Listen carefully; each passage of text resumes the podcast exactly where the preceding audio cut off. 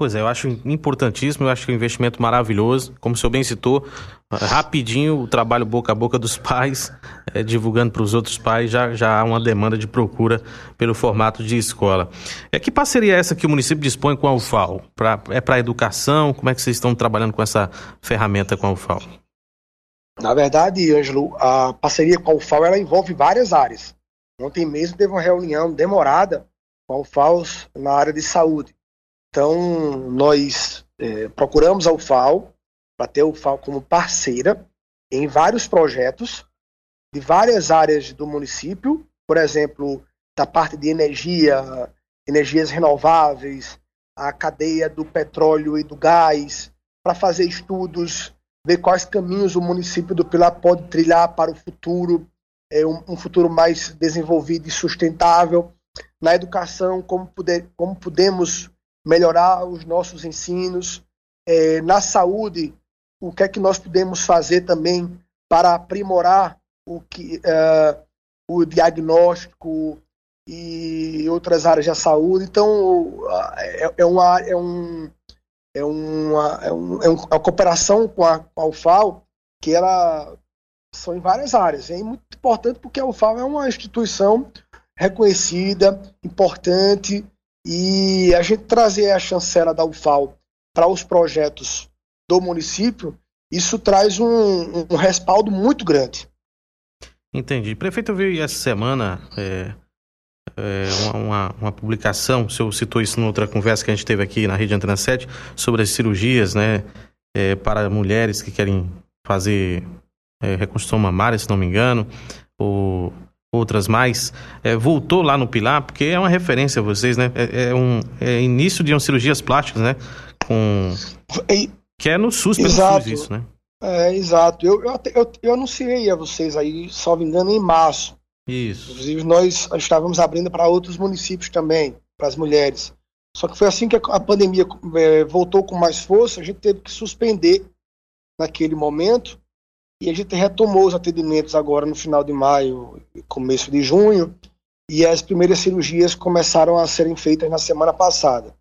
As cirurgias mamárias, elas não pararam, apenas diminuíram o, a, a quantidade, mas as cirurgias plásticas, como abdominoplastia, é, pálpebras, elas retomaram na semana passada. É, tivemos é, quatro na sexta-feira, e tivemos duas nessa segunda-feira. É, não é um, um, trabalho muito fácil a ser feito, porque há uma preparação para a cirurgia. E muitas vezes não acontece no tempo que a pessoa quer fazer. Como também não é todo caso que cabe a cirurgia. Como também em alguns casos a, a paciente precisa perder algum tipo de peso. Então isso faz com que a cirurgia não seja de imediata. Então cada caso o cirurgião ele analisa de forma profissional para poder dar um encaminhamento é, é, mais seguro. Então a gente agora vai continuar e espero que semanalmente a gente possa atender as mulheres com as cirurgias plásticas. Muito bem, isso é totalmente pelo SUS, não há nenhum tipo de cobrança. E como é que uma mulher que precisa desse tipo de, de, cirurgia deve fazer aí no município do Pilar? Ela procura a unidade de saúde mais próxima, um hospital da cidade? Como é que funciona? Essa cirurgia, ela não é marcada na, pelas unidades de saúde, elas são marcadas diretamente na unidade de atendimento do cirurgião, que é no antigo mini pronto-socorro. Então, ou, ele procura, ou ela procura lá, ou procura a sede da demarcação de exames e consulta na, na Secretaria de Saúde.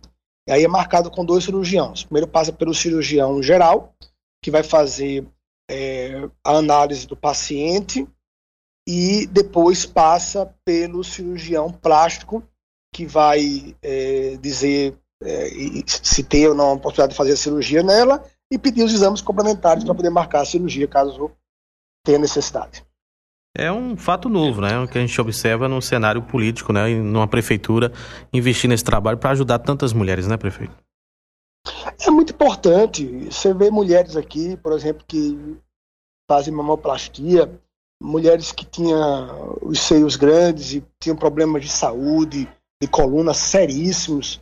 Né? Não é questão de estética, é questão mesmo de saúde, é, de autoestima e de mudança de vida. E a gente tem inúmeros casos aqui, cirurgias caríssimas que muitos, a maioria, não teria condições de fazer, e a gente consegue hoje criar aqui no município cerca de 12 cirurgias mensais só nessa parte de mama.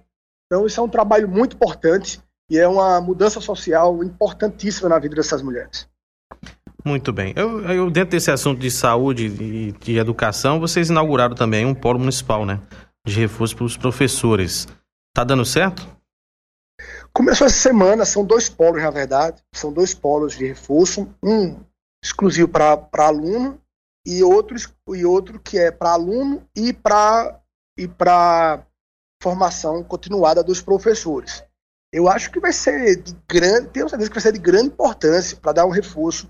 Por exemplo, os alunos, os alunos começam de manhã a ter o reforço, eles têm, acaba o reforço, Ângelo, eles já vão para a escola, tem a, tem a merenda e já vão para a escola. Então eles praticamente ficam em tempo integral estudando os alunos do quinto e do nono ano.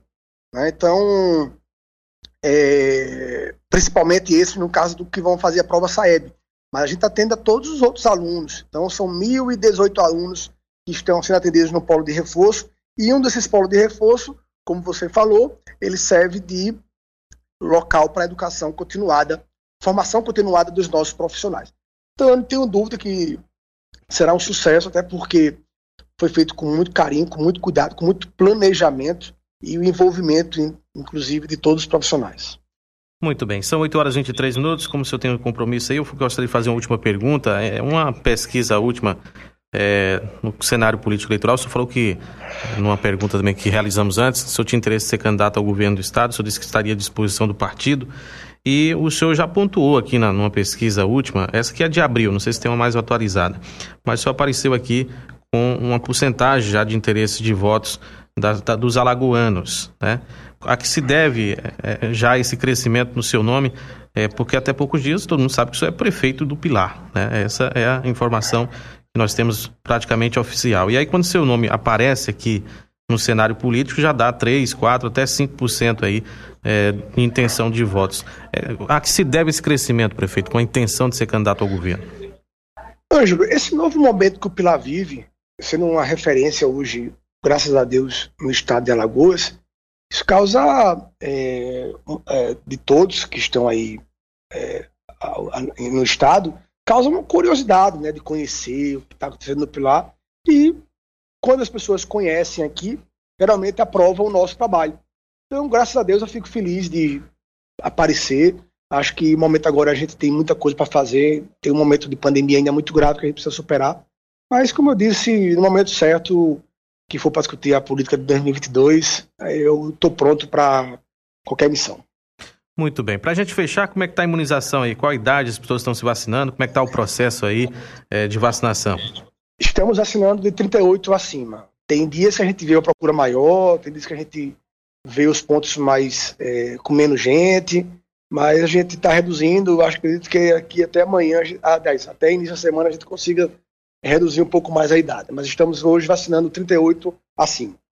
Só acredito que agora dá para dar uma respirada na pandemia, com a imunização crescendo? Eu acho que dá. Os números já mostram aqui, né, Alagoas, os números já mostram a nível nacional. Não tem segredo, né? A vacinação vai avançando e a pandemia ela vai arrefecendo. Então eu espero que a gente possa acelerar ainda mais a vacinação para que a gente possa ultrapassar esse momento tão difícil. Com certeza. Prefeito Renato Filho, queria agradecer a sua participação aqui na Rede Antena 7, desejar sorte no evento e o espaço está sempre aberto por aqui, tá bom?